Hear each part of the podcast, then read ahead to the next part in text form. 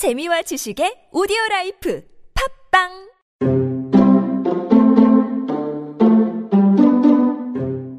안녕하세요. DJ 파이입니다.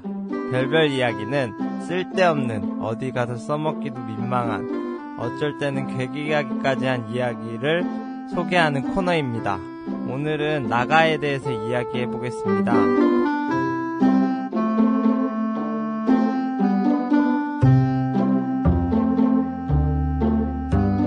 나가는 산스크리트어로 밟을 뜻하는데요. 힌두교에서는 신들 중 하나를 뜻하기도 합니다. 그래서 잠시 힌두교에서 등장한 나가에 대해서 간략히 말해보면은 상반신은 사람, 하반신은 뱀을 형상하고 있는데 이는 그리스 신화에 등장하는 라미아와 좀 유사한 모습을 하고 있고 주로 여성 형상을 많이 띈다고 그래요. 어, 이런 나가 있는 방면에 제가 오늘 좀 이야기하고 싶은 나가는 힌두교 신보다는 이영도 판타지 눈물을 마시는 새와 피를 마시는 새에 등장하는 나가에 대해서 이야기해 보려고 합니다. 소설에는 인간, 레콘, 도깨미, 두억신이 그리고 나가 이렇게 다섯 종족이 등장하는데요. 이 중 나가는 세계의 절반을 차지하고 있는 종족으로 앞서 말한 신화에 등장한 나가와는 완전 다른 존재라고 할 수 있죠. 좀 비슷한 점은 약간 파충류를 닮았다는 점인데 이들은 이제 청각이 극히 나빠서 니름이라는 비음성적인 언어를 통해서 서로 대화를 하는데요. 이제 소설 속에서는 그거를 니르다, 니름한다라고 표현을 합니다. 청각이 나쁜 대신 시각이 독특한 방향으로 발전을 해서 적외선 카메라로 보듯이 뱀의 시각처럼 온도를 볼 수가 있어요. 그렇기 때문에 이들은 음악이라는 문화보다는 춤이라는 문화가 발달했는데 춤을 출 때 불에 달군 쇠, 쇠 막대기를 들고 멋진 열 춤을 춥니다. 근데 이외에 되게 가장 큰 특징은 심장 적출이에요.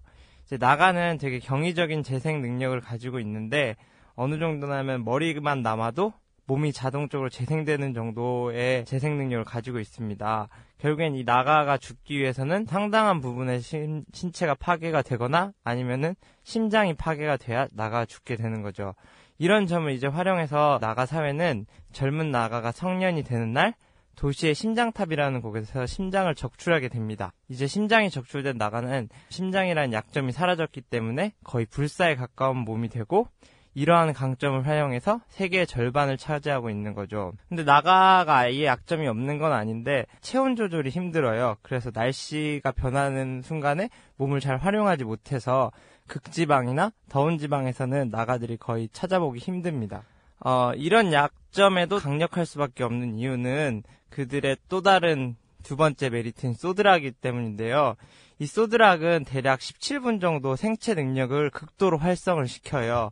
그렇기 때문에 체온 조절이 힘든 극지방이나 사막에서도 활동을 어느 정도 자유롭게 돕고 또 전투에서 17분 동안 굉장한 신체적 능력을 향상시키기 때문에 적을 한 번에 제압하게 됩니다. 근데 이 좀 문제점이 있는 게 소드락을 마시면은 한동안은 거의 못 움직이는 상태가 돼버려요.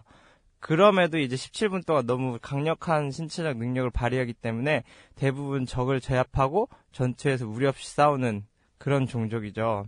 이제 여기까지 거의 나가에 대한 간략한 설명이었는데요. 구체적인 이야기는 아직 꺼내지 못해서 제가 이 나가를 통해서 이 정도 판타지를 한 시간 동안 이야기를 하고 싶지만 그러지 못한 점 아쉽게 생각하고 그리고 여러분도 나가와 같이 심장을 적출하고 싶을 때도 있을 거예요. 어떨 때는 자신을 약점을 누구한테 막힌 채 불사의 강력한 존재가 되고 싶다고 한번 좀 저는 생각해 보는데 특히나 요즘 같이 제 멘탈이 거의 붕괴 직전까지 갈 때는 맹탈을 꺼내서 심장탑이나 아니면 그곳에 놔둔 채 흔들리지 않는 정신을 유지하고 싶다는 생각이 들기도 하는데 근데 또 소설을 읽으면 꼭 그렇지 않다는 걸 느끼게 되는 게 약점을 심장탑에 맡긴 순간부터는 어떻게 보면 불사의 존재가 아니라 심장탑의 명령을 따라야만 하는 가장 순종적이고 의존적인 존재가 돼버린다는 거예요. 그렇기 때문에 여러분도 약점을 빼내서 남에게 맡기는 순간 가장 순종적이고